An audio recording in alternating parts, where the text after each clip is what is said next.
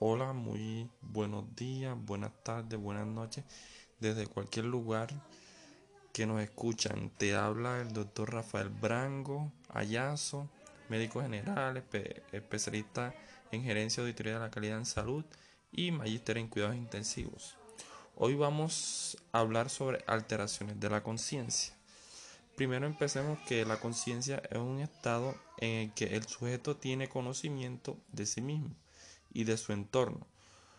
Las alteraciones agudas del nivel de conciencia representan una urgencia médica, siendo primordial establecer un diagnóstico y tratamiento precoz para evitar lesiones graves e irreversibles, incluso la muerte del paciente.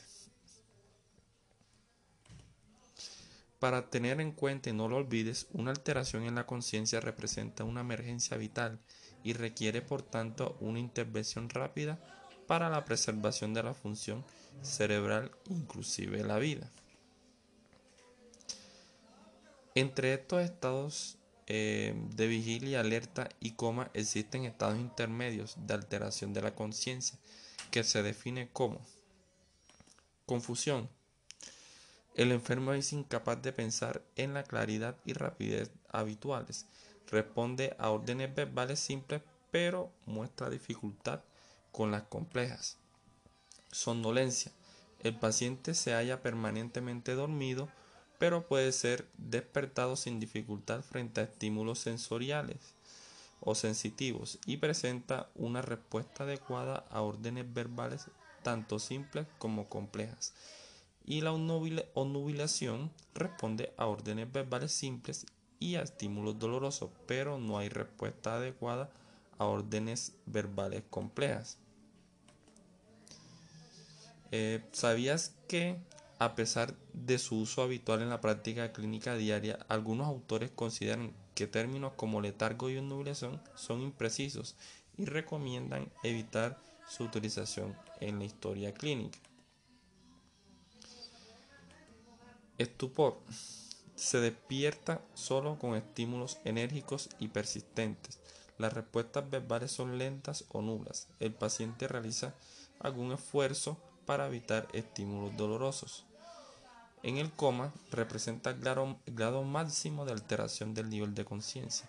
Se trata de un estado patológico caracterizado por inconsciencia, resistente a los estímulos externos, ausencia de respuesta a estímulos. Su nivel de gravedad puede variar desde un coma superficial, solo hay respuesta a estímulos dolorosos profundos con movimiento de las extremidades, hasta un estado de coma profundo donde no hay respuesta a estímulos dolorosos. en el coma es un estado transitorio que evoluciona hacia la mejoría, la muerte o a un estado vegetativo persistente. En la muerte encefálica hay pérdida irreversible de todas las funciones cerebrales e incapacidad de mantener una respiración autónoma. Bueno, en su fisiopatología tenemos que la conciencia es un estado que depende de una integridad funcional del sistema reticular activador ascendente, la corteza cerebral, el tálamo. Bueno, en el sistema reticular activador ascendente es una estructura compleja situada en el tronco encefálico que interviene en el proceso de vigilia y por consiguiente en el nivel de conciencia. La corteza, responsable de las funciones cognitivas, afectivas y el tálamo que, que los conecta. En la alteración de estas estructuras dará lugar por tanto a una alteración del nivel de conciencia. La conciencia se divide en dos componentes. Un contenido que representa la suma de funciones superiores cognitivas y afectivas localizado anatómicamente en la corteza cerebral de ambos hemisferios, córtico subcortical. Y la segunda, que es activación o nivel de conciencia, que es un grado de alerta o despertar del individuo, función con una función con localización mesencefalopontina y proyecciones al diencéfalo y a la corteza. En las alteraciones de estas estructuras pueden ser secundarias a daños estructurales o alteraciones difusas toxicometabólicas. Las lesiones localizadas en protuberancia inferior y bulbo ocasionan un daño devastador, pero no provocan coma.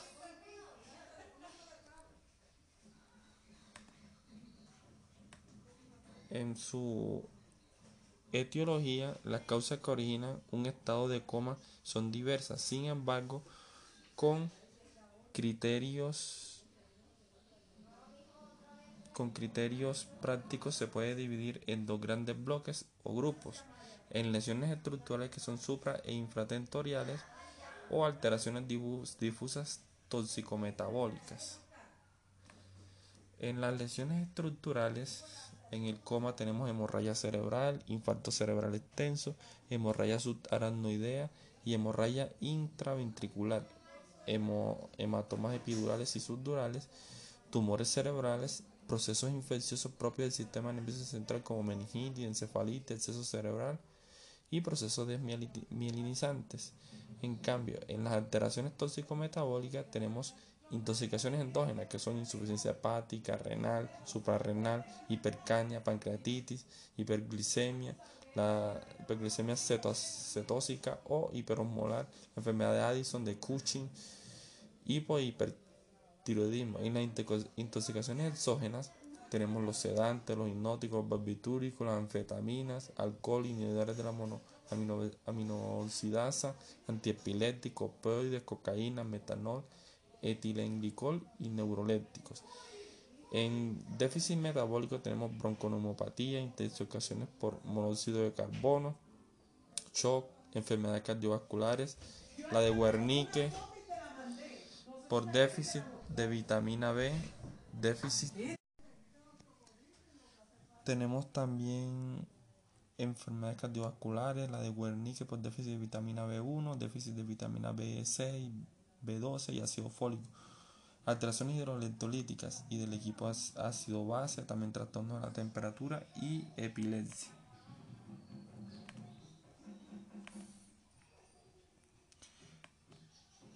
En las lesiones estructurales supratentoriales hay extensos daños con destrucción de gran cantidad de neuronas como el traumatismo craneoencefálico con edema cerebral, en las lesiones de las conexiones neuronales con las estructuras talámicas, por ejemplo, lesión accional difusa, ahí también tenemos las lesiones con efecto de masa sobre estructuras subtalámicas y o troncoencefálicas, desplazamiento de línea media mayor de 5 milímetros o herniaciones transtentoriales. En la lesión estructural infratentorial eh, tenemos la lesión directa que es hematoma intraparenquimatoso troncoencefálico y ictus de la vacilar y en la lesión indirecta por ejemplo compresión del troncoencefálico por herniación transtentorial en hematoma epidural. Y en las lesiones difusas tóxico-metabólicas hay afectación difusa de todas las estructuras implicadas en la conciencia por supresión de actividad neuronal.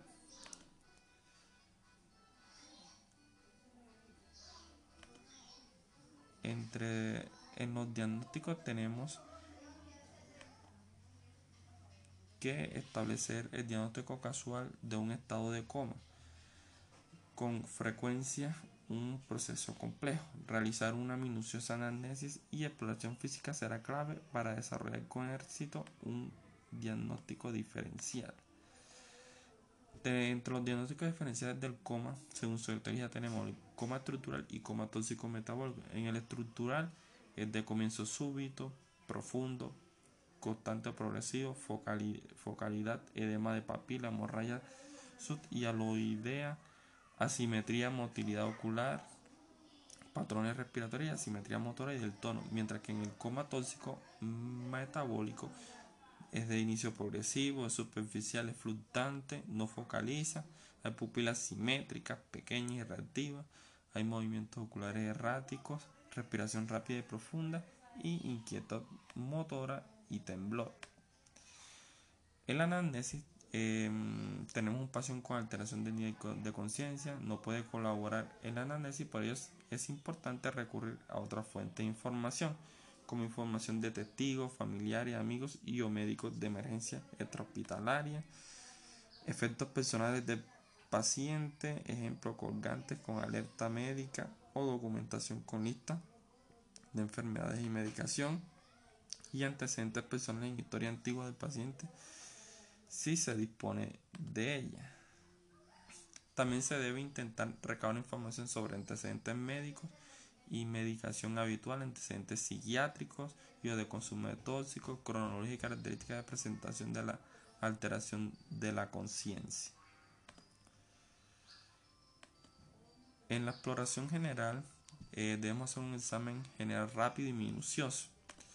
Por ejemplo, entre los parámetros clínicos básicos, presión arterial, frecuencia cardíaca y respiración, saturación de oxígeno, patrón respiratorio, temperatura y glucemia capilar, monitoración continua cardíaca y pulsioximetría, electrocardiograma, examen de cuello, cráneo y signos meningios y alteraciones mucocutianas como hematomas secundarios a traumatismo, por ejemplo, equimosis periorbitaria, hematoma mastoideo o hemotimpánico, PDC y petequias, ejemplo, sepsis meningocócica o diatesis hemorrágica, mordedura de la lengua, crisis convulsiva, signos de venopunción como consumo de drogas, vía parenteral, etc. Es fundamental un meticuloso examen físico general, no solo para evaluar la estabilidad de los signos vitales, sino también como ayuda al, a proporcionar indicios que orientan sobre la posible etiología del coma. También la su secuencia rápida de que paciente en estado de coma debe comenzar por la evaluación y establección de las constantes vitales. Eh, también un fondo de hojas si presenta edema de papila, que son los signos de hipertensión endocranial, manchas de Roth, por ejemplo, en la endocarditis, o hemorragias vítreas, por ejemplo, hemorragias suranioidea y en el TEC. En lesiones ortopédicas y fracturas secundarias a crisis convulsiva o síndrome de embolia grasa y aliento característico, eh, si es hay fetorenólico, hepático o urémico. Es primordial mantener también una correcta inmovilización del cuello. Si se sospecha o no, se puede descartar la existencia de trauma cervical. Eh, siguiendo en la valoración neurológica, en la alteración de la conciencia, debemos de verificar el nivel de conciencia. Hay una evaluación de la capacidad de respuesta a estímulos verbales, orientación temporal espacial eh, y memoria aumentar la intensidad de los estímulos de forma progresiva si no se obtiene respuesta, gritar, agitar o por último emplear estímulos dolorosos.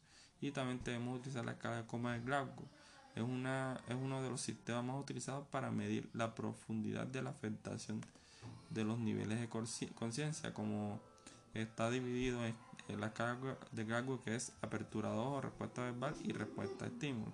En la apertura de ojos máximo de, 4, respuesta verbal máximo 5 y respuesta a estímulo máximo 6. En la escala Glasgow se desarrolla para evaluar y monitorizar el nivel de conciencia en traumatismos craneoencefálicos. Es útil para cuantificar la profundidad del estado de coma y el pronóstico del mismo. No obstante, no incluye otras formas de medida de la actividad del tronco encefálico, tales como los reflejos pupilares o movimientos oculares. Por tanto, no ayuda en el diagnóstico etiológico del coma y tampoco informa de la severidad del daño cerebral. En el patrón respiratorio no siempre presenta especificidad diagnóstica en lo relativo a la localización de las lesiones. Los tipos de alteraciones más frecuentes son la respiración de chain stock, respiración superficial lenta, regular y acompasada y hiperventilación neurológica. En la respiración de chain stop, esta alterna breves periodos de hiperventilación con periodos más cortos de hipoventilación de una forma cíclica clásica sugiere disfunción hemisférica bilateral difusa o diencefálica. En la respiración superficial lenta, regular y acompensada sugiere una depresión de origen metabólico farmacológico y en la hiperventilación central neurógena hay respiración regular, rápida y superficial. Suele producirse en lesiones estructurales en mesencéfalo y protuberancias más altas. En la detención y reconocimiento de un patrón respiratorio específico puede ser útil para el establecimiento del diagnóstico etiológico de un paciente con coma, aunque habitualmente suele pasar desapercibido debido a la ventilación mecánica.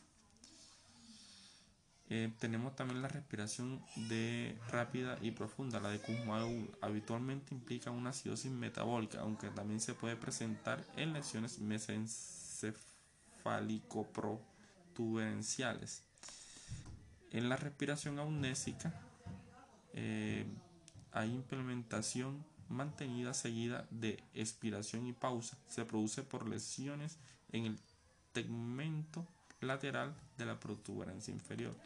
Y en la respiración atáxica o la de Biot hay patrón respiratorio completamente irregular. Presenta en afectaciones vulvar y que anuncia un paro respiratorio inminente.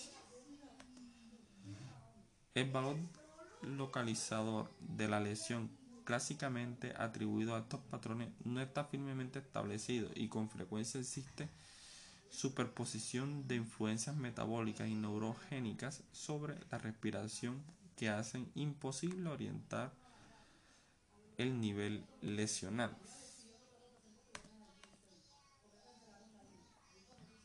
En los patrones respiratorios, em, esos patrones respiratorios son los que les comenté anteriormente. Bueno, ahora en cuanto a la evaluación neurológica, debemos tener en cuenta los reflejos troncoencefálicos. Son básicos para la localización de la, lesión causante del coma. La indemnidad de las funciones troncoencefálicas indica, por lo general, que la afectación causante del estado de coma se deriva de una afección o disfunción hemisférica difusa y lateral.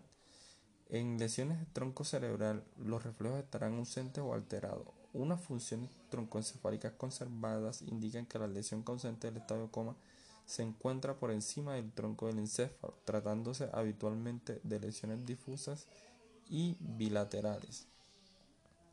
En los reflejos troncoencefálicos podemos evaluar el diámetro, simetría y reactivación de la pupila a la luz. Tamaño, simetría y reactividad normal indica integridad de la parte superior del mesencéfalo y de las, y de las fibras parasimpáticas referentes del tercer par craneal responsable de la constricción pupilar.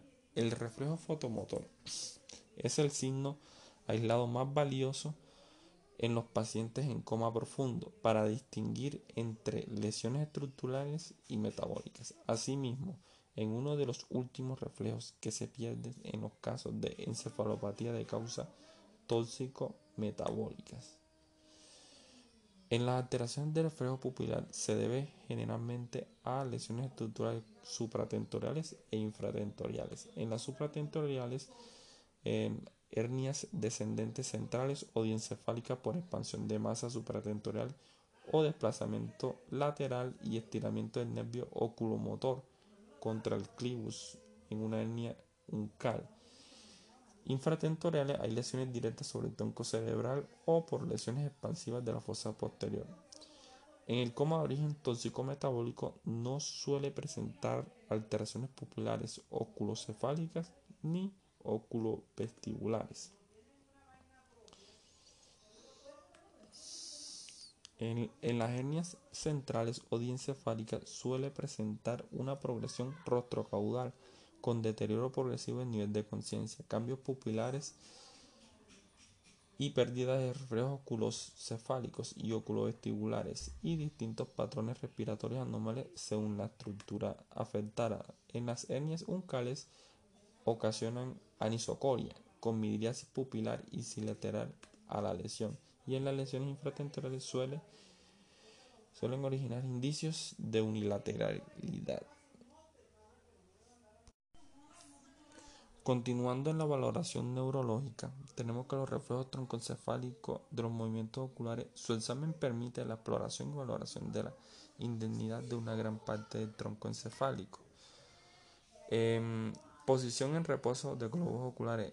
En las lesiones hemisféricas estructurales hay desviación conjugada hacia el lado de la lesión. En las lesiones hemisféricas irritativas o foco pilotógeno de la protuberencia desvían conjugada hacia el lado opuesto de la lesión y en las lesiones talámicas hay desviación hacia abajo y adentro o hacia el lado contrario de la lesión.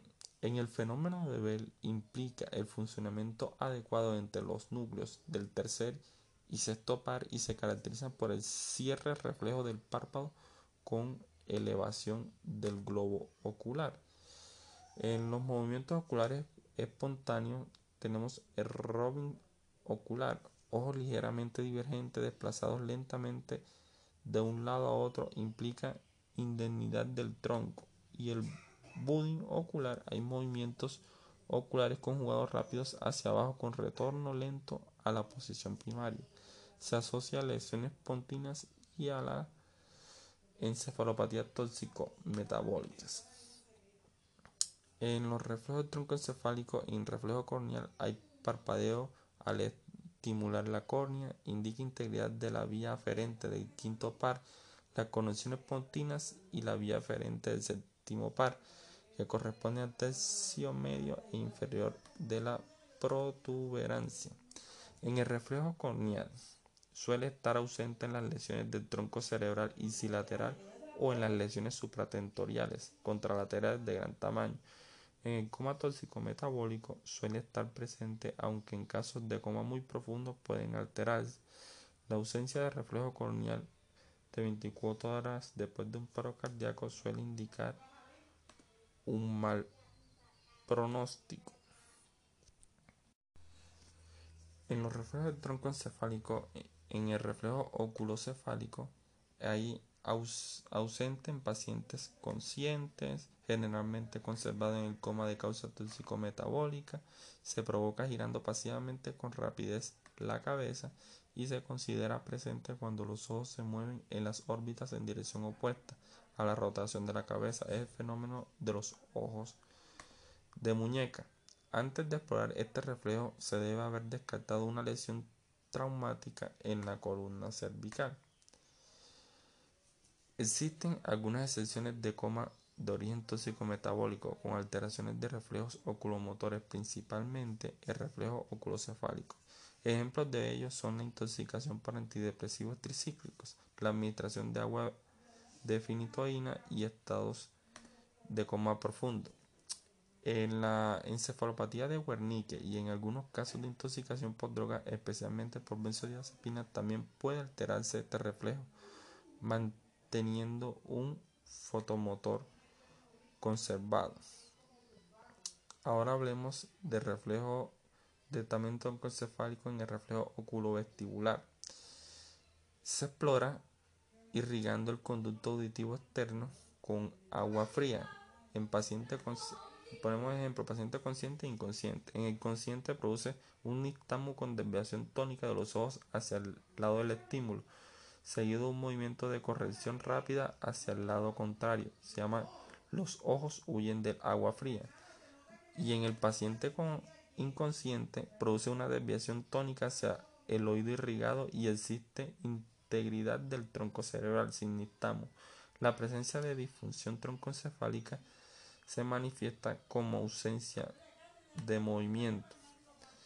Em, hay que tener en cuenta es, eh, si, el, si este signo está presente y normal, no es necesario explorar el ROP.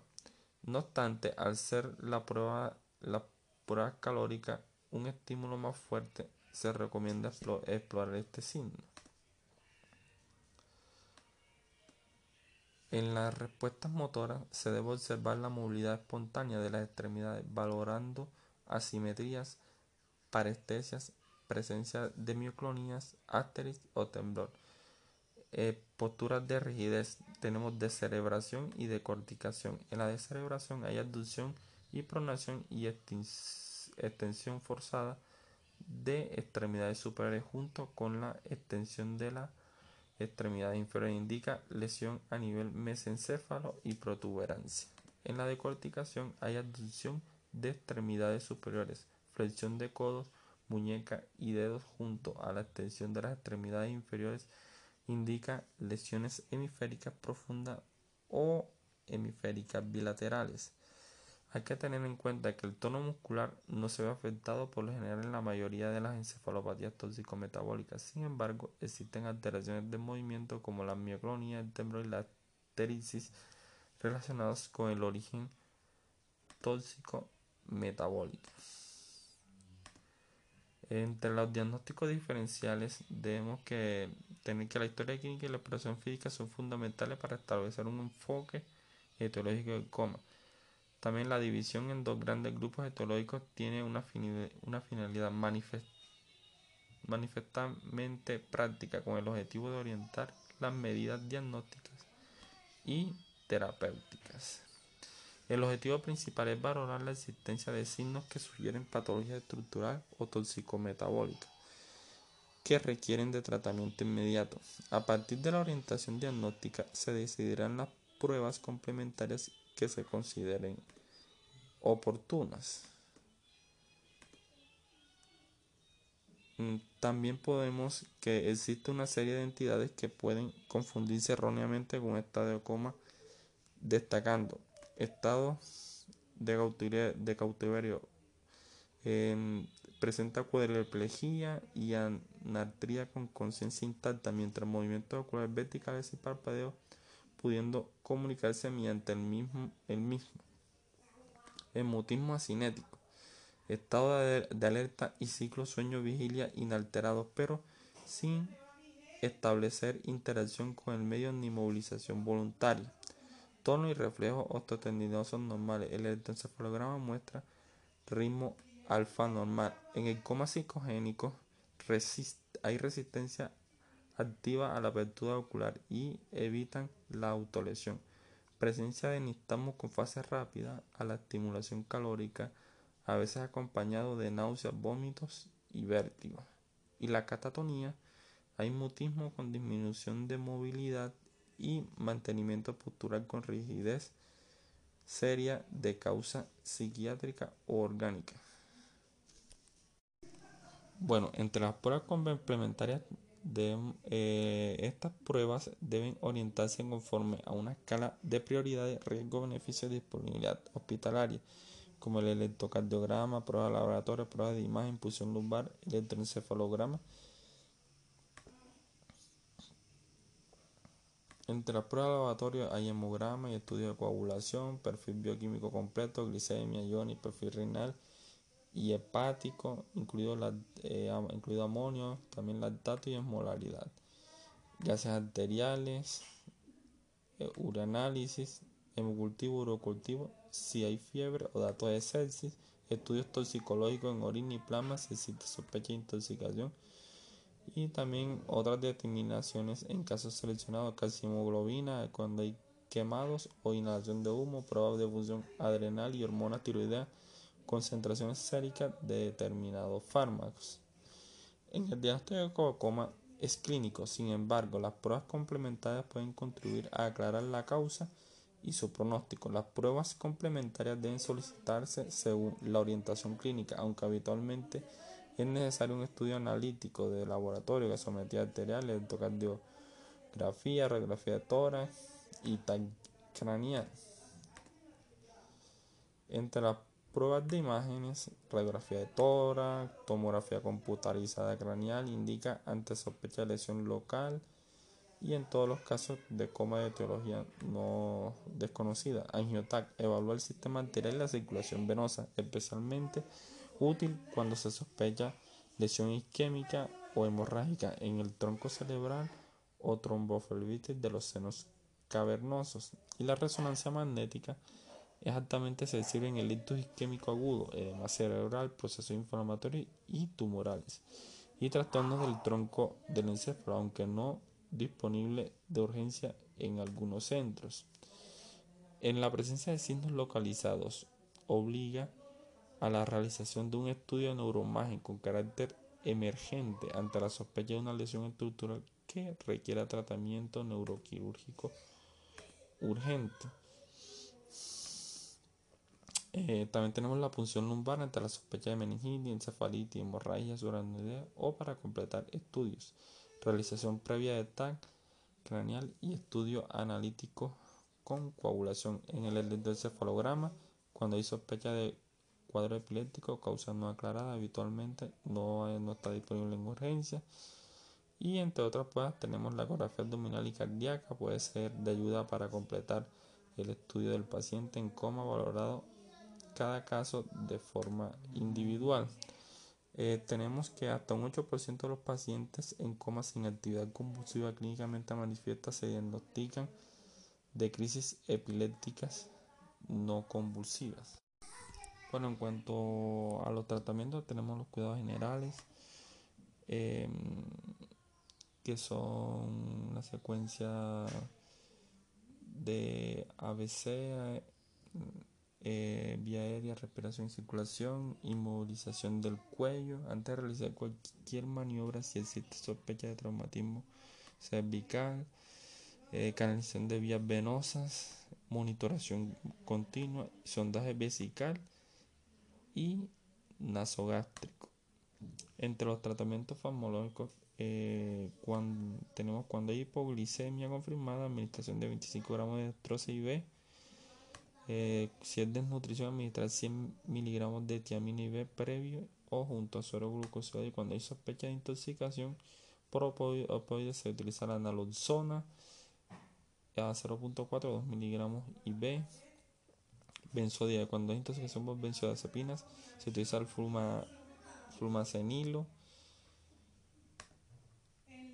eh, existe controversia sobre el empleo estandarizado de flumas Ante la sospecha de intoxicaciones por riesgo de convulsiones en pacientes epilépticos y síndrome de abstinencia en pacientes con tratamientos crónicos con benzodiazepinas. Asimismo, está contraindicado su uso en intoxicaciones por antidepresivos triciclos. La intoxicación por benzodiazepinas generalmente no supone un riesgo vital y pueden ser manejados con medidas de soporte. Eh, cuando se presentan convulsiones eh, con diazepam de 3 a 10 miligramos bolo, la fenitoína o tratamiento anticomercial específico si el trastorno ya es conocido. en caso de hipertensión endocranial eh, hay signos de pseudoanalgesia, relajación, hiperventilación y terapia. Se utiliza la terapia osmolar con manitol.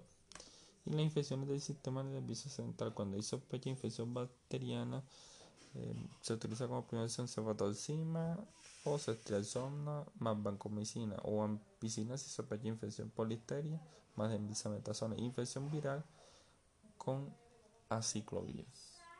Bueno, eh, terminamos nuestro capítulo de hoy. Esperé, espero que me acompañen en estos nuevos podcasts que voy a realizar y que tengan un feliz día, feliz tarde o una feliz noche. Muchas gracias. Buenos días, buenas tardes, buenas noches. Desde cualquier lugar del mundo que nos escuchas, te habla el doctor Rafael Brango. Hoy vamos con un nuevo episodio en salud y educación. El tema a aclarar es hipertensión intracranial. Bueno, se considera presión intracranial normal cuando existe un valor igual o inferior a 15 miligramos de mercurio.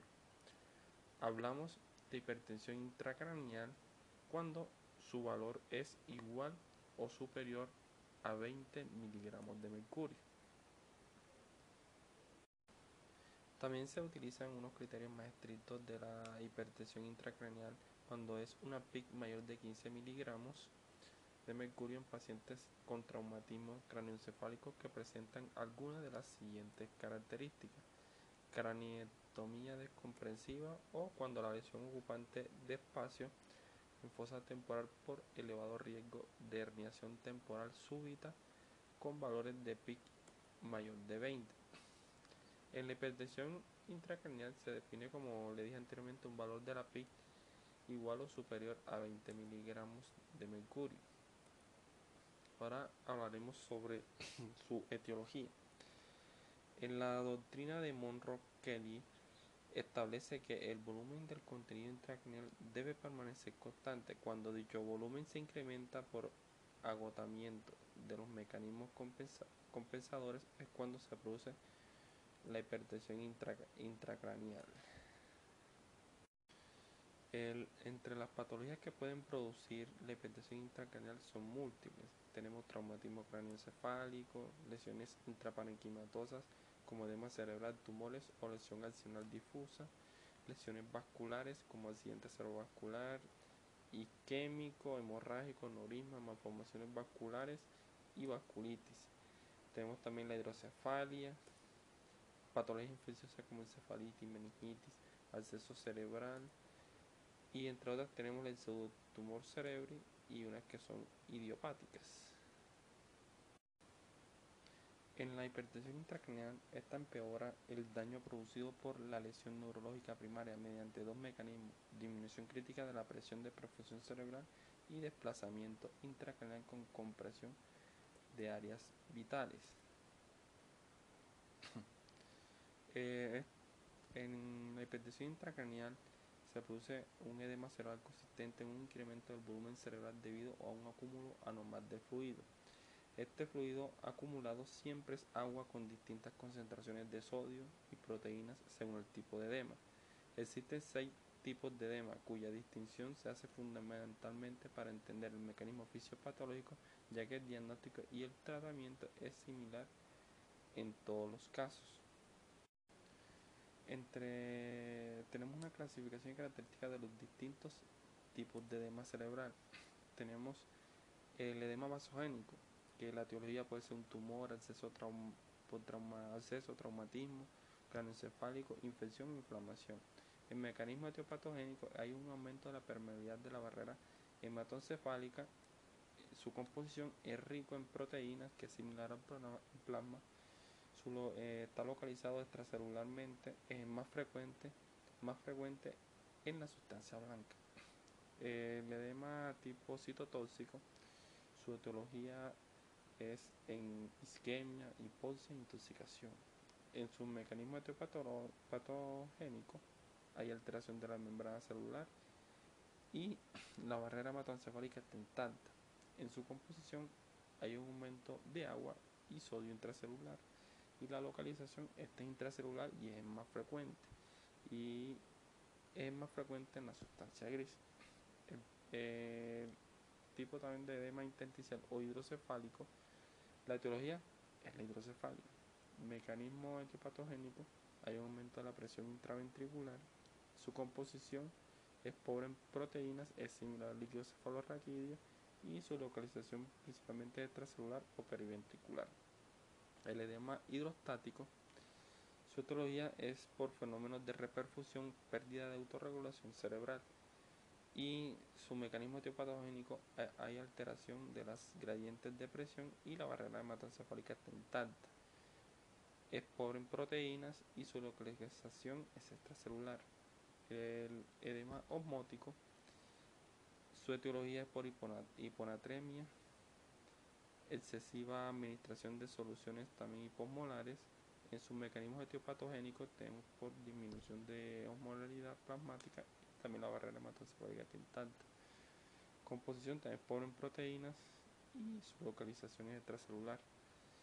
Y el tipo de edema, eh, neurotóxico, eh, su etiología es por isquemia, mecanismo etiopatogénico es por liberación masiva de aminoácidos excitotóxicos, composición hay un aumento de agua y sodio intracelular y este es intracelular. En cuanto al diagnóstico, este es más que todo clínico y es basado en en su clínica hay cefalea, vómitos y alteración del nivel de conciencia. En la exploración neurológica hay que hacer un examen pupilar y fondo de hoja donde se observe un edema de papila. Entre las pruebas complementarias tenemos la tomografía computarizada que es más sensible que la resonancia magnética. en la tomografía computarizada tenemos que el edema cerebral se visualiza como un área hipodensa con pérdida de diferenciación entre la sustancia gris y la sustancia blanca.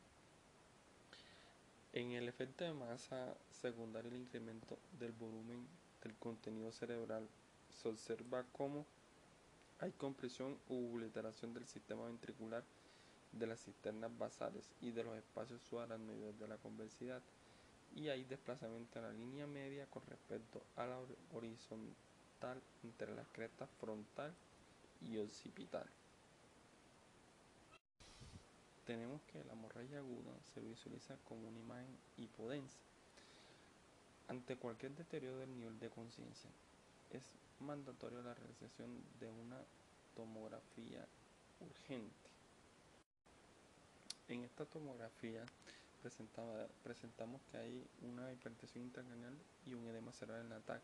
Hay un edema eh, vasogénico en dedos de guante, hay diferenciación entre sustancia blanca y sustancia gris por edema generalizado, hay desplazamiento de la línea media y hay obliteración de los surcos de la convexidad y las cisternas de la base.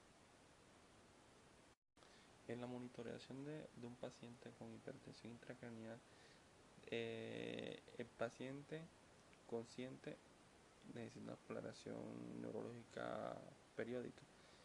Y en pacientes pseudo analgesiados o con bajo nivel de conciencia, algún de 9 la, la monitorización se hace mediante una neuromonitorización multinodal con sensor de presión intracraneal más sensor de oxígeno. Hay un método más exacto de conocer la PIC en tiempo real, permite conocer además presión de perfusión cerebral, presión tisular de oxígeno y la temperatura central.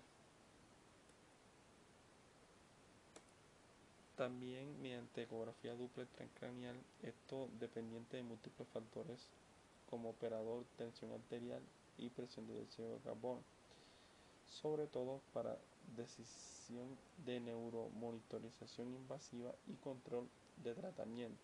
Y también se puede observar velocidad de flujo sanguíneo cerebral, resistencia al flujo cuando está aumentada en caso de edema cerebral y desarrollo de vasoespasmos. También eh, drenaje ventricular externo. Esto permite además la evacuación de líquido cefalorraquídeo como medida terapéutica en estos casos. Ante un paciente pseudoanestesiado, el método óptimo de neuromonitorización es el sensor de presión intracranial. En cuanto a su tratamiento definitivo, eh, el objetivo es el tratamiento de la causa, evacuación del tumor, hematoma o tratamiento de trastornos metabólicos control de temperatura, etc. Ante la sospecha de existencia de edema cerebral es obligatorio instaurar un tratamiento con tres objetivos. Primero, disminuir la presión intracranial. Segundo, evitar el aumento del edema cerebral. Y tercero, recuperar la viabilidad de las células situadas en el área de penumbra. El objetivo fundamental de este tratamiento es el manejo óptimo de la presión de perfusión cerebral y de la oxigenación celular. En el algoritmo de tratamiento tenemos que tener unas medidas generales, fluidoterapia, unas medidas específicas y unas medidas de rescate. En las medidas generales, los objetivos son un adecuado metabolismo y perfusión cerebral. Tenemos oxigenación, pseudoanalgesia, control de presión arterial, posición de la cabeza, normotermia, normoventilación, normoglucemia y tratamiento anticonvulsivante fluidoterapia, eh, suero fisiológico hipertónico, medidas específicas, relajación, terapia hiperosmolar, sodio hasta 150 valentes, corticoides y drenaje ventricular. Y en las medidas de rescate, eh, hipotermia, coma barbitúrico y craniotomía descompensación. En las medidas generales, en cuanto a la oxigenación, es mantener una vía aérea permeable y conseguir una presión de oxígeno mayor a 90 milímetros de mercurio, una pseudoanalgésica con dos objetivos, reducir las demandas metabólicas cerebrales y evitar el incremento de presión intratorácica, como tos, desadaptación y desadaptación de la ventilación mecánica. Y entre el control de presión arterial, el objetivo es eh, la presión de perfusión cerebral igual o superior a 60 milímetros de mercurio. Hay que evitar hipotensión arterial con fluidoterapia o incluso con drogas vasoactivas, hipertensión arterial, sobre todo en casos de alteración de la barrera autoencefálica o pérdida de la autorregulación cerebral. Em, la normotemia, el objetivo es una temperatura menor de 36 grados centígrados, tanto con anti térmicos como con medidas físicas y antibiótico-terapia empírica precoz, una normoventilación con un objetivo de una presión de dióxido de carbono entre 35 y 36 milímetros de mercurio y una normoglicemia con objetivo de menor de 140 o 180 miligramos por decilitro. En cuanto a la posición de la cabeza, evitar la excesiva rotación o flexión del cuello para asegurar el retorno venoso, mantener el cabecero elevado a 30 grados sobre horizontal. En el tratamiento anticonvulsivante, solo en casos seleccionados cuando hay crisis objetivas, lesiones, masas corticales supratentoriales o hematomas subdurales. Y los agentes más usados son la fenitoína, levetiracetam y la carbamazepina. Entre otras medidas generales tenemos mantener una cifra de hemoglobina mayor a 10 gramos por decilitro, pH 7 en 740 745, y ácido láctico menor de 2.2 milimoles y la movilidad del plasma mayor a 290. En cuanto al flujo de terapia, el objetivo eh, con la fluidoterapia es conseguir una normovolemia isotónica o ligeramente hipertónica con una anatemia igual o superior a 145 mil equivalentes una osmolaridad plasmática entre 280 a 300 milosmoles. Eh, emplear suero fisiológico al 0.9%, evitar agua libre, suero glucosado o suero fisiológico al 45%. Calcular la anatemia deseada y utilizar puntualmente suero salino hipertónico al 3%. Realizar diagnóstico y tratamiento de síndromes que puedan provocar alteración de la anatemia como síndrome adecuado de la ADH, diabetes insípida o síndrome de pérdida de sal. Entre las medidas específicas, tenemos que estas medidas se instalan cuando la corrección de factores extracraneales no consigue el control de la excitación intracraneal. Las medidas específicas son relajación muscular, terapia hiperosmolar con suero salino hipertónico manitol, drenaje ventricular externo y terapia corticoidea. En la relajación muscular, eh, que está indicado cuando no se controla la hipertensión intracranial con pseudoanalgesia a dosis máximas. Uso de bloqueantes neuromusculares no despolarizantes de acción intermedia y está contraindicada la succinilcolina por ser eh, un beta bloqueante neuromuscular despolarizante. A consecuencia, en perfusión continua utilizaremos el cisatracuria a 3 microgramos kilogramo minuto. Fundamental la monitorización de la pseudoanalgesia y relajación en análisis biespectral para la pseudoanalgesia o tren de 4 para la relajación muscular. Efectos secundarios, debilidad prolongada, tertaparesia, úlceras de cúbito y de pronto TBP. En la terapia corticoidea está indicada únicamente cuando reducir el edema vasogénico en tumores o accesos cerebrales y prevenir las complicaciones neurológicas en meningitis neumocócicas.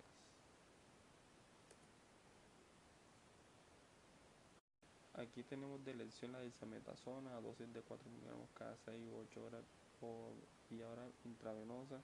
Los resultados, mejor respuesta de la cefalea que de la focalidad neurológica y hay respuesta clínica a las 6 horas y radiológicos hasta las 72 horas. Entre las medidas de rescate tenemos el coma barbitúrico.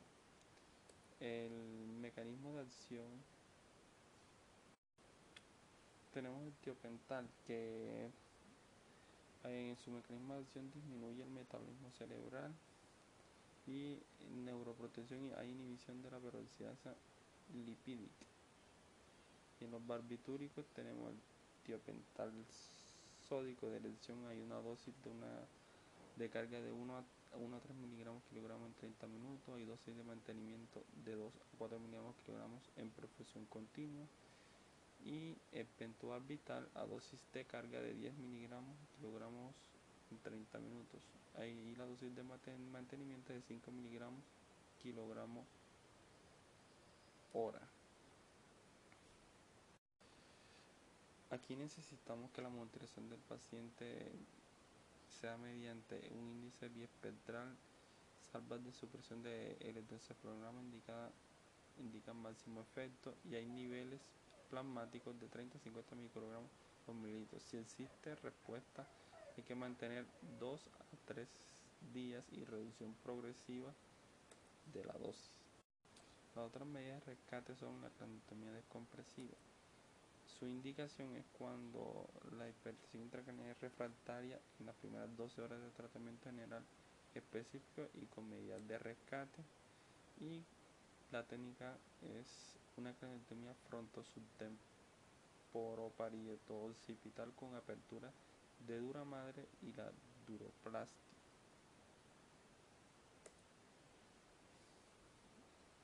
Los beneficios son en el trauma craneoencefálico hay mejoría en las lesiones focales que en daño difuso, en hemorragia subaracnoidea, en lesiones isquémicas por vasos o espamo no, no demostrado en casos de edema difuso, hematoma intraparenquimatoso, solo cuando tras evacuar el hematoma el edema impide la reposición ósea y en el infarto de la arteria cerebral media mejora solo con la supervivencia, sobre todo en casos que puede evolucionar a infarto. La craniotomía decompresiva está contraindicada si el glauco es de tres puntos con pupila midriática reactiva tras la resucitación, politraumatizado grave con supervivencia menor a 24 horas,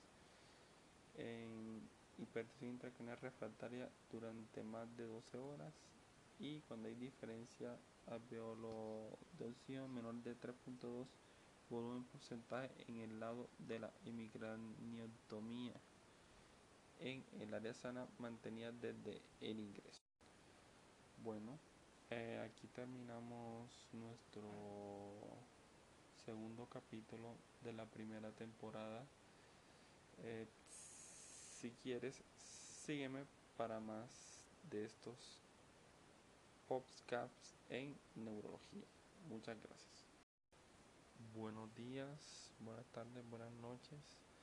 Desde cualquier lugar del mundo que nos escuchas, te habla el doctor Rafael Brango. Hoy vamos con un nuevo episodio en salud y educación. El tema a aclarar es hipertensión intracranial. Se considera presión intracranial normal cuando existe un valor igual o inferior a 15 miligramos de mercurio. Hablamos de hipertensión intracranial cuando su valor es igual o superior a 20 miligramos de mercurio. También se utilizan unos criterios más estrictos de la hipertensión intracranial cuando es una PIC mayor de 15 miligramos de mercurio en pacientes con traumatismo craneoencefálico que presentan alguna de las siguientes características. Cranietomía descomprensiva o cuando la lesión ocupante de espacio en fosa temporal por elevado riesgo de herniación temporal súbita con valores de PIC mayor de 20. En la hipertensión intracranial se define como le dije anteriormente un valor de la PIC igual o superior a 20 miligramos de mercurio. Ahora hablaremos sobre su etiología. En la doctrina de Monroe-Kelly establece que el volumen del contenido intracranial debe permanecer constante cuando dicho volumen se incrementa por agotamiento de los mecanismos compensadores es cuando se produce la hipertensión intracranial entre las patologías que pueden producir la hipertensión intracranial son múltiples. Tenemos traumatismo craneoencefálico, lesiones intraparenquimatosas como edema cerebral, tumores o lesión accional difusa, lesiones vasculares como accidente cerebrovascular, isquémico, hemorrágico, aneurisma, malformaciones vasculares y vasculitis. Tenemos también la hidrocefalia, patologías infecciosas como encefalitis, meningitis, acceso cerebral, y entre otras tenemos el pseudotumor cerebri y unas que son idiopáticas. En la hipertensión intracranial, esta empeora el daño producido por la lesión neurológica primaria mediante dos mecanismos, disminución crítica de la presión de perfusión cerebral y desplazamiento intracranial con compresión de áreas vitales. Eh, en la hipertensión intracranial, se produce un edema cerebral consistente en un incremento del volumen cerebral debido a un acúmulo anormal de fluido. Este fluido acumulado siempre es agua con distintas concentraciones de sodio y proteínas según el tipo de edema. Existen seis tipos de edema cuya distinción se hace fundamentalmente para entender el mecanismo fisiopatológico, ya que el diagnóstico y el tratamiento es similar en todos los casos. Entre tenemos una clasificación característica de los distintos tipos de edema cerebral. Tenemos el edema vasogénico, que la etiología puede ser un tumor, acceso, trauma, trauma, acceso traumatismo, craneoencefálico, infección, inflamación. En mecanismo etiopatogénico hay un aumento de la permeabilidad de la barrera hematoencefálica. Su composición es rico en proteínas que similar al plasma. Su, eh, está localizado extracelularmente, es más frecuente, más frecuente en la sustancia blanca. el edema tipo citotóxico, su etiología es en isquemia, hipoxia e intoxicación. En su mecanismo etiopatogénico, hay alteración de la membrana celular y la barrera hematoencefálica está. En su composición hay un aumento de agua y sodio intracelular y la localización está intracelular y es más frecuente y es más frecuente en la sustancia gris. El, tipo también de edema intersticial o hidrocefálico, la etiología es la hidrocefalia.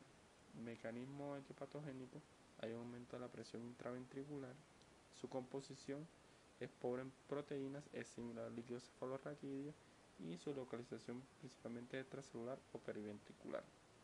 El edema hidrostático, su etiología es por fenómenos de reperfusión, pérdida de autorregulación cerebral y su mecanismo etiopatogénico eh, hay alteración de las gradientes de presión y la barrera hematoencefálica está. Es pobre en proteínas y su localización es extracelular el edema osmótico. Su etiología es por hiponatremia, excesiva administración de soluciones también hiposmolares. En sus mecanismos etiopatogénicos tenemos por disminución de osmolaridad plasmática también la barrera hematoencefálica intacta. Composición también pobre en proteínas y su localización es extracelular. Y el tipo de edema, edema neurotóxico, eh, su etiología es por isquemia, mecanismo etiopatogénico por liberación masiva de aminoácidos excitotóxicos, composición, hay un aumento de agua y sodio intracelular y este es intracelular. En cuanto al diagnóstico, este es más que todo clínico y es basado en en su clínica hay cefalea, vómitos y alteración del nivel de conciencia. En la exploración neurológica hay que hacer un examen pupilar y fondo de hoja donde se observe un edema de papila. Entre las pruebas complementarias tenemos la tomografía computarizada, que es más sensible que la resonancia magnética.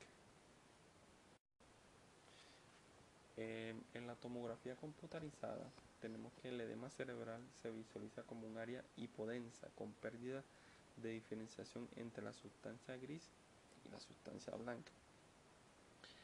En el efecto de masa secundario el incremento del volumen del contenido cerebral se observa como hay compresión u obliteración del sistema ventricular de las cisternas basales y de los espacios subaracnoides de la convexidad y hay desplazamiento en la línea media con respecto a la horizontal entre la cresta frontal y occipital tenemos que la hemorragia aguda se visualiza como una imagen hipodensa. Ante cualquier deterioro del nivel de conciencia, es mandatorio la realización de una tomografía urgente. En esta tomografía presentamos que hay una hipertensión intracraneal y un edema cerebral en la TAC. Hay un edema eh, vasogénico en dedos de guante, hay diferenciación entre sustancia blanca y sustancia gris por edema generalizado, hay desplazamiento de la línea media y hay obliteración de los surcos de la convexidad y las cisternas de la base. En la monitoreación de, un paciente con hipertensión intracraneal, eh, el paciente consciente necesita una exploración neurológica periódica y en pacientes pseudoanestesiados o con bajo nivel de conciencia, algún menor de 9, la monitorización se hace mediante una neuromonitorización multinodal con sensor de presión intracraneal más sensor de oxígeno. Hay un método más exacto de conocer la PIC en tiempo real, permite conocer además presión de perfusión cerebral, presión tisular de oxígeno y la temperatura central.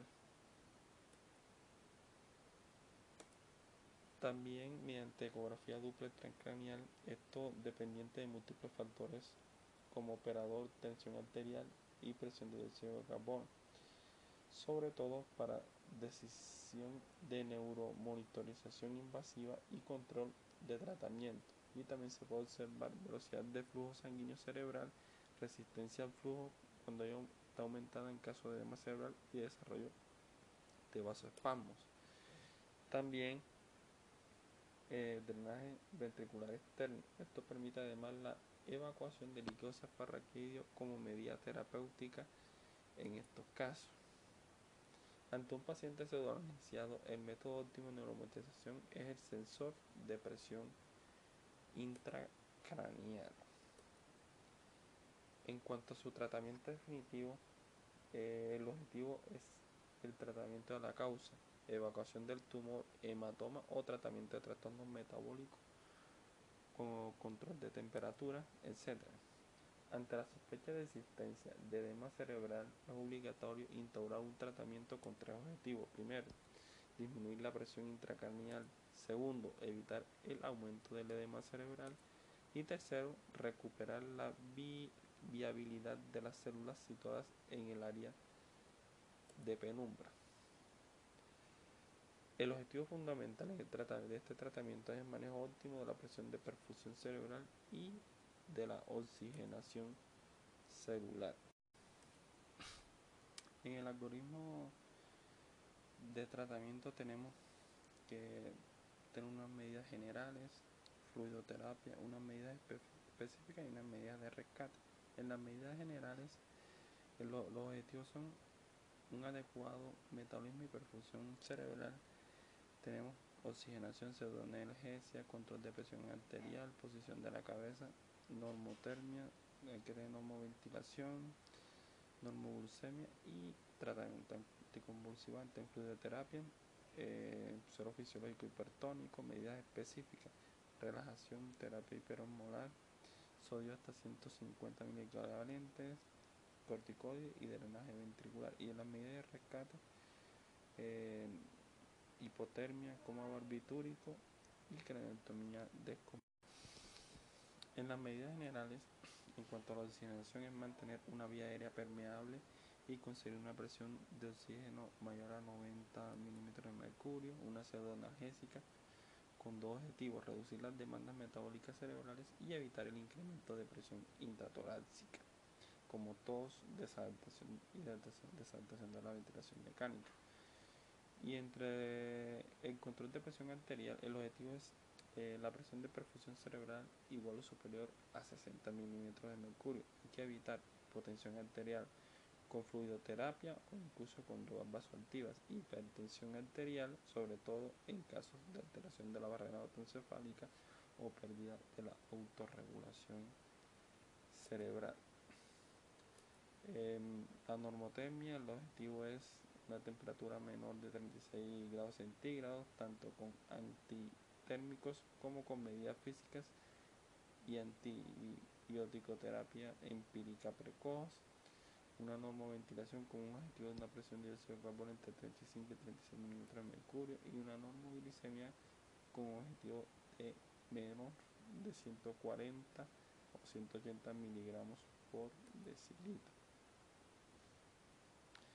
En cuanto a la de la cabeza, evitar la excesiva rotación o flexión del cuello para asegurar el retorno venoso, mantener el cabecero elevado a 30 grados sobre horizontal.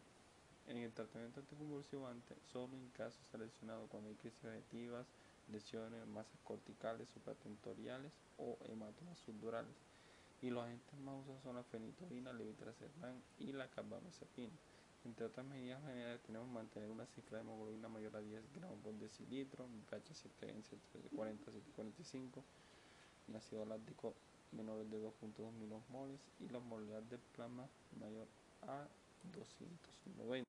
En cuanto al flujo de terapia, el objetivo eh, con la fluidoterapia es conseguir una normovolemia isotónica o ligeramente hipertónica, con una anatemia igual o superior a 145 mil equivalentes y una osmolaridad plasmática entre 280 a 300 milosmoles.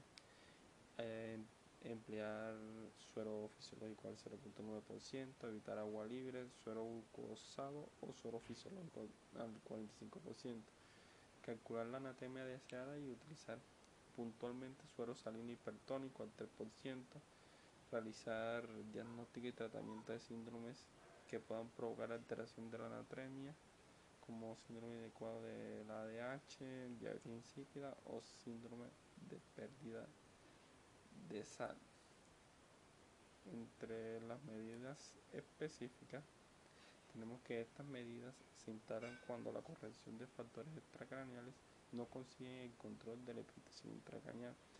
Las medidas específicas son relajación muscular, terapia hiperosmolar con suero salino hipertónico manitol, drenaje ventricular externo y terapia corticoidea.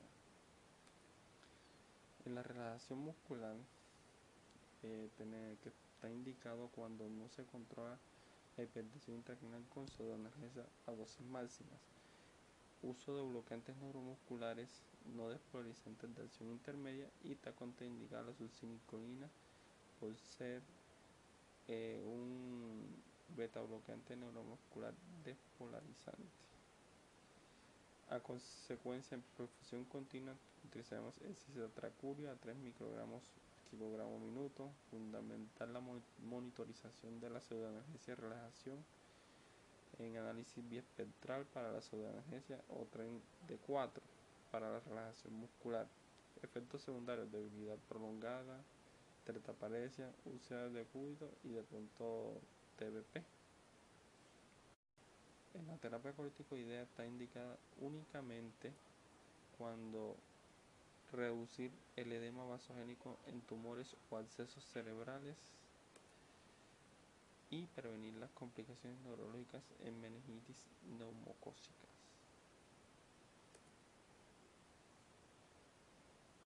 Aquí tenemos de elección la desametasona a dosis de 4 miligramos cada 6 u 8 horas por vía oral intravenosa. Los resultados, mejor respuesta de la cefalea que de la focalidad neurológica y hay respuesta clínica a las 6 horas y radiológicos hasta las 72 horas. Entre las medidas de rescate tenemos el coma barbitúrico. El mecanismo de acción tenemos el tiopental que en su mecanismo de acción disminuye el metabolismo cerebral y neuroprotección y hay inhibición de la peroxidasa lipídica. Y en los barbitúricos tenemos el tiopental sódico de elección, hay una dosis de una de carga de 1 a, 1 a 3 miligramos kilogramos en 30 minutos, hay dosis de mantenimiento de 2 a 4 miligramos kilogramos en perfusión continua y el pentual vital a dosis de carga de 10 miligramos kilogramos 30 minutos. Ahí la dosis de mantenimiento de 5 miligramos kilogramos hora. Aquí necesitamos que la monitorización del paciente sea mediante un índice biespectral, salvas de supresión de electroencefalograma indicada indican máximo efecto y hay niveles plasmáticos de 30 a 50 microgramos por mililitro. Si existe respuesta, hay que mantener 2 a 3 días y reducción progresiva de la dosis.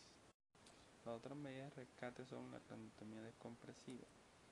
Su indicación es cuando la hipertensión intracranial es refractaria en las primeras 12 horas de tratamiento general específico y con medidas de rescate. Y la técnica es una craniotomía frontosubtemporoparieto occipital con apertura de dura madre y la duroplastia.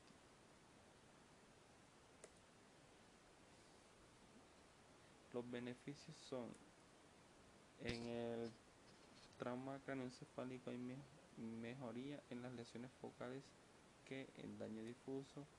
En hemorragia subaracnoidea, en lesiones isquémicas por vasos o espamo no, no demostrado en casos de edema difuso, hematoma intraparenquimatoso, solo cuando tras evacuar el hematoma el edema impide la reposición ósea y en el infarto de la arteria cerebral media mejora solo con la supervivencia, sobre todo en casos que puede evolucionar a infarto. La craneotomía decompresiva está contraindicada si el glauco es de tres puntos con pupila midriática reactiva tras la resucitación, politraumatizado grave con supervivencia menor a 24 horas,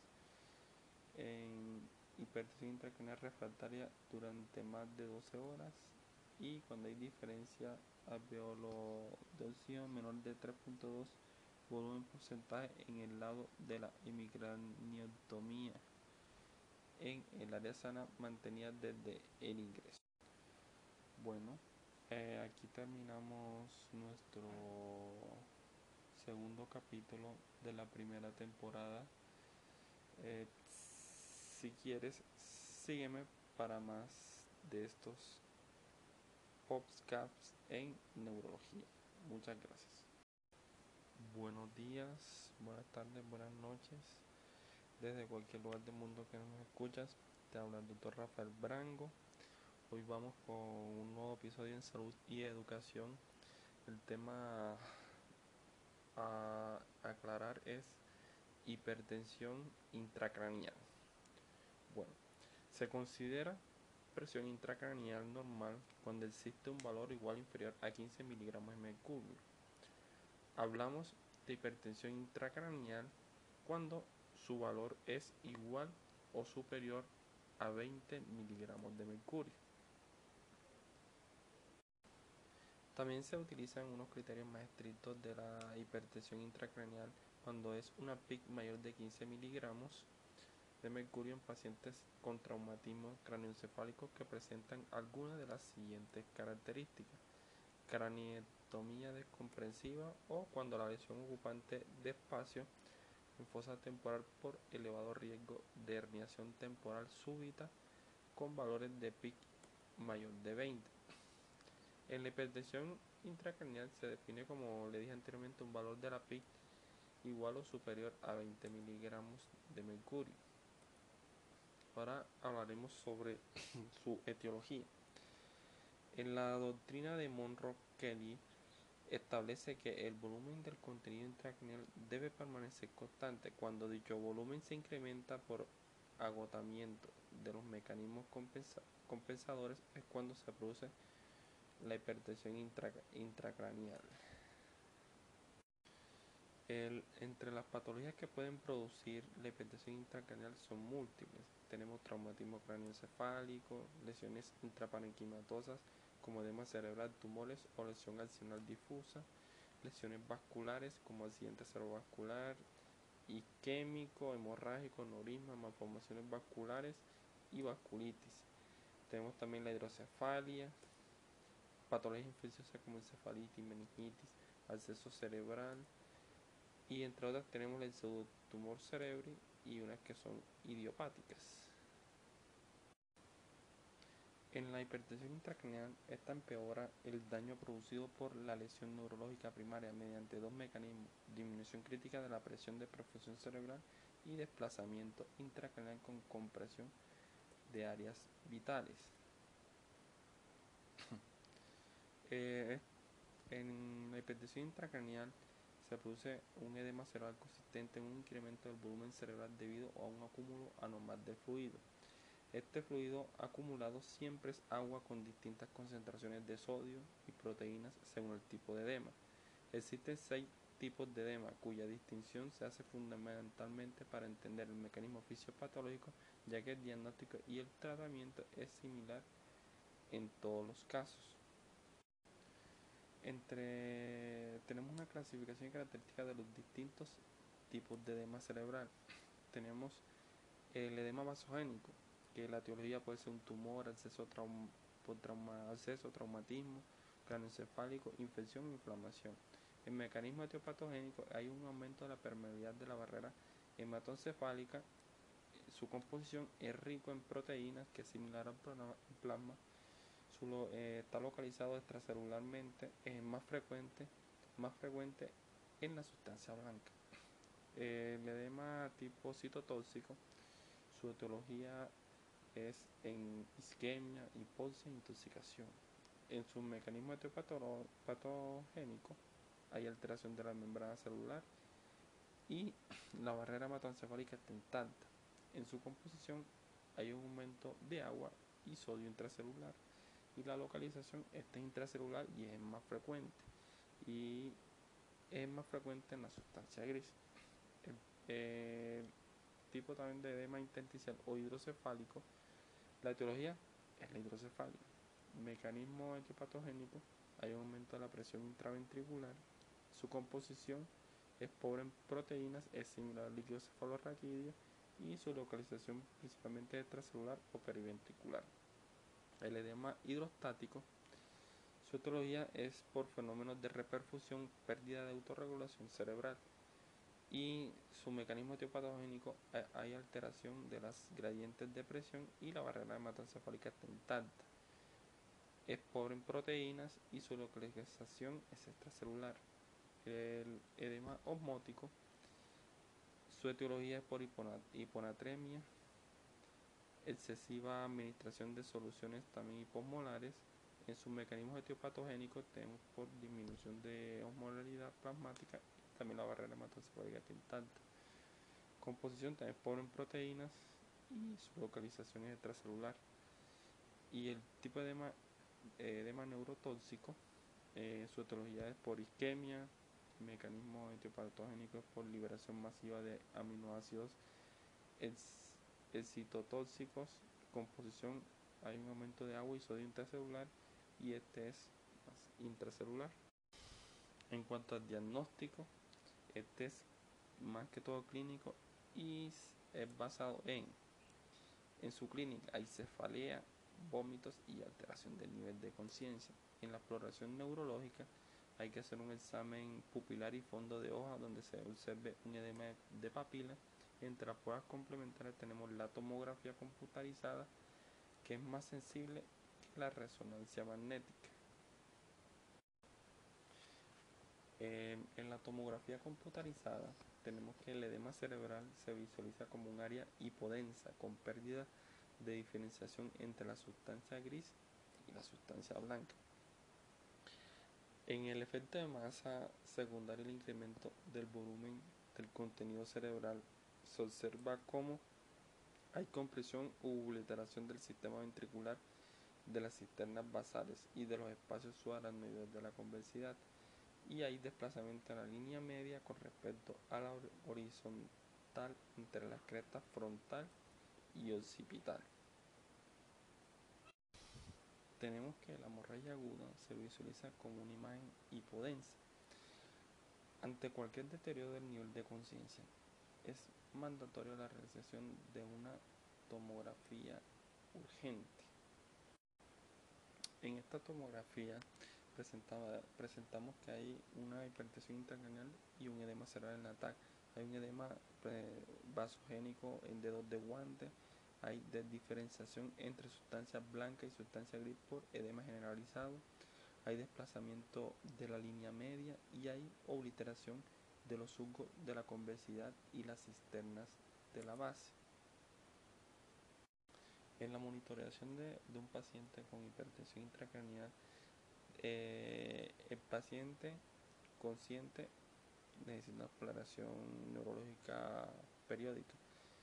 Y en pacientes pseudo analgesiados o con bajo nivel de conciencia, de 9, la monitorización se hace mediante una neuromonitorización multinodal con sensor de presión intracraneal más sensor de oxígeno. Hay un método más exacto de conocer la PIC en tiempo real, permite conocer además presión de perfusión cerebral, presión tisular de oxígeno y la temperatura central. También mediante ecografía dupla transcranial, esto dependiente de múltiples factores como operador, tensión arterial y presión de dióxido de carbono, sobre todo para decisión de neuromonitorización invasiva y control de tratamiento. Y también se puede observar velocidad de flujo sanguíneo cerebral, resistencia al flujo cuando está aumentada en caso de edema cerebral y desarrollo de vasoespasmos.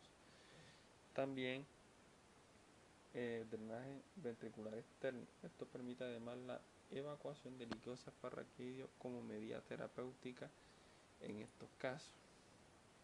Ante un paciente pseudoanestesiado, el método óptimo de neuromonitorización es el sensor de presión intracranial. En cuanto a su tratamiento definitivo, eh, el objetivo es el tratamiento de la causa, evacuación del tumor, hematoma o tratamiento de trastornos metabólicos control de temperatura, etc. Ante la sospecha de existencia de edema cerebral es obligatorio instaurar un tratamiento con tres objetivos. Primero, disminuir la presión intracranial. Segundo, evitar el aumento del edema cerebral. Y tercero, recuperar la viabilidad de las células situadas en el área de penumbra. El objetivo fundamental de este tratamiento es el manejo óptimo de la presión de perfusión cerebral y de la oxigenación celular. En el algoritmo de tratamiento tenemos que tener unas medidas generales, fluidoterapia, unas medidas específicas y unas medidas de rescate. En las medidas generales, los objetivos son un adecuado metabolismo y perfusión cerebral. Tenemos oxigenación, pseudoanalgesia, control de presión arterial, posición de la cabeza, normotermia, normoventilación, normoglucemia y tratamiento anticonvulsivante fluidoterapia, eh, suero fisiológico hipertónico, medidas específicas, relajación, terapia hiperosmolar, sodio hasta 150 equivalentes, corticoides y drenaje ventricular. Y en las medidas de rescate, eh, hipotermia, coma barbitúrico y craniotomía descompensación. En las medidas generales, en cuanto a la oxigenación, es mantener una vía aérea permeable y conseguir una presión de oxígeno mayor a 90 milímetros de mercurio, una pseudoanalgésica con dos objetivos, reducir las demandas metabólicas cerebrales y evitar el incremento de presión intratorácica, como tos, desadaptación y desadaptación de la ventilación mecánica. Y entre el control de presión arterial, el objetivo es eh, la presión de perfusión cerebral igual o superior a 60 milímetros de mercurio. Hay que evitar hipotensión arterial con fluidoterapia o incluso con drogas vasoactivas, hipertensión arterial, sobre todo en casos de alteración de la barrera autoencefálica o pérdida de la autorregulación cerebral. Em, la normotemia, el objetivo es una temperatura menor de 36 grados centígrados, tanto con anti térmicos como con medidas físicas y antibiótico-terapia empírica precoz, una normoventilación con un objetivo de una presión de dióxido de carbono entre 35 y 36 milímetros de mercurio y una normoglicemia con un objetivo de menos de 140 o 180 miligramos por decilitro. En cuanto a la posición de la cabeza, evitar la excesiva rotación o flexión del cuello para asegurar el retorno venoso, mantener el cabecero elevado a 30 grados sobre horizontal. En el tratamiento anticonvulsivante, solo en casos seleccionados cuando hay crisis objetivas, lesiones, masas corticales supratentoriales o hematomas subdurales. Y los agentes más usados son la fenitoína, levetiracetam y la carbamazepina. Entre otras medidas generales tenemos mantener una cifra de hemoglobina mayor a 10 gramos por decilitro, pH 7 en 740 745, un ácido láctico menor de 2.2 milosmoles y la osmolaridad del plasma mayor a 290. En cuanto a la fluidoterapia, el objetivo eh, con la fluidoterapia es conseguir una normovolemia isotónica o ligeramente hipertónica con una anatemia igual o superior a 145 mil equivalentes y una plasmática entre 280 a 300 milosmoles. Eh, emplear suero fisiológico al 0.9%, evitar agua libre, suero glucosado o suero fisiológico al 45%. calcular la anatomía deseada y utilizar puntualmente suero salino hipertónico al 3%, realizar diagnóstico y tratamiento de síndromes que puedan provocar alteración de la anatomía, como síndrome adecuado de la ADH, diabetes insípida o síndrome de pérdida de sal. Entre las medidas específicas, tenemos que estas medidas se instalan cuando la corrección de factores extracraneales no consigue el control de la excitación intracraneal. Las medidas específicas son relajación muscular, terapia hiperosmolar con suero salino hipertónico manitol, drenaje ventricular externo y terapia corticoidea. En la relajación muscular, eh, que está indicado cuando no se controla la hipertensión intracranial con pseudoanalgesia a dosis máximas. Uso de bloqueantes neuromusculares no despolarizantes de acción intermedia y está contraindicada la succinilcolina por ser eh, un beta bloqueante neuromuscular despolarizante.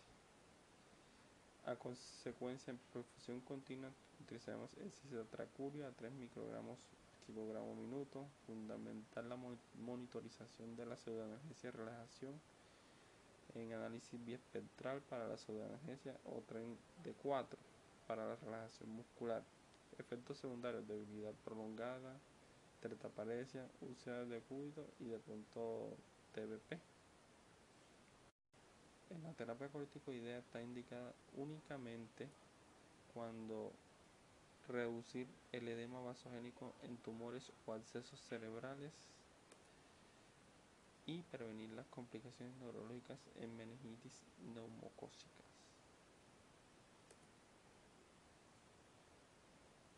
Aquí tenemos de elección la desametasona a dosis de 4 miligramos cada 6 u 8 horas por vía oral intravenosa. Los resultados, mejor respuesta de la cefalea que de la focalidad neurológica y hay respuesta clínica a las 6 horas y radiológicos hasta las 72 horas. Entre las medidas de rescate tenemos el coma barbitúrico. El mecanismo de acción tenemos el tiopental que en su mecanismo de acción disminuye el metabolismo cerebral y neuroprotección y hay inhibición de la peroxidasa lipídica en los barbitúricos tenemos el tiopental sódico de elección. Hay una dosis de una de carga de 1 a, 1 a 3 miligramos kilogramos en 30 minutos. Hay dosis de mantenimiento de 2 a 4 miligramos kilogramos en perfusión continua. Y el pentual vital a dosis de carga de 10 miligramos kilogramos en 30 minutos. Ahí la dosis de mantenimiento de 5 miligramos kilogramos hora. Aquí necesitamos que la monitorización del paciente sea mediante un índice biespectral, salvas de supresión de electroencefalograma indicada indican máximo efecto y hay niveles plasmáticos de 30 a 50 microgramos por mililitro. Si existe respuesta, hay que mantener 2 a 3 días y reducción progresiva de la dosis. Las otras medidas de rescate son la craniotomía descompresiva. Su indicación es cuando la hipertensión intracranial es refractaria en las primeras 12 horas de tratamiento general específico y con medidas de rescate. Y la técnica es una craniotomía frontosubtemporoparieto occipital con apertura de dura madre y la duroplastia.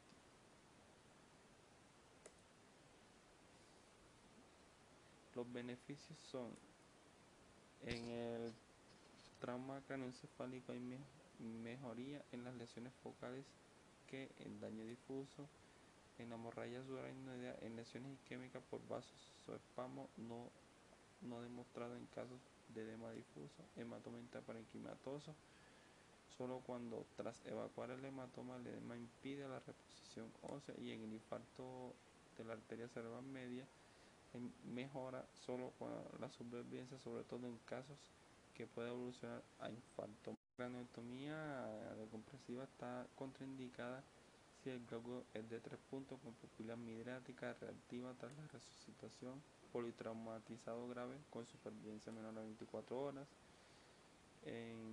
hipertensión intracranial refractaria durante más de 12 horas y cuando hay diferencia alveolo de opción menor de 3.2 volumen porcentaje en el lado de la hemicraniotomía en el área sana mantenida desde el ingreso. Bueno, eh, aquí terminamos nuestro segundo capítulo de la primera temporada. Eh, si quieres, sígueme para más de estos podcasts en neurología. Muchas gracias.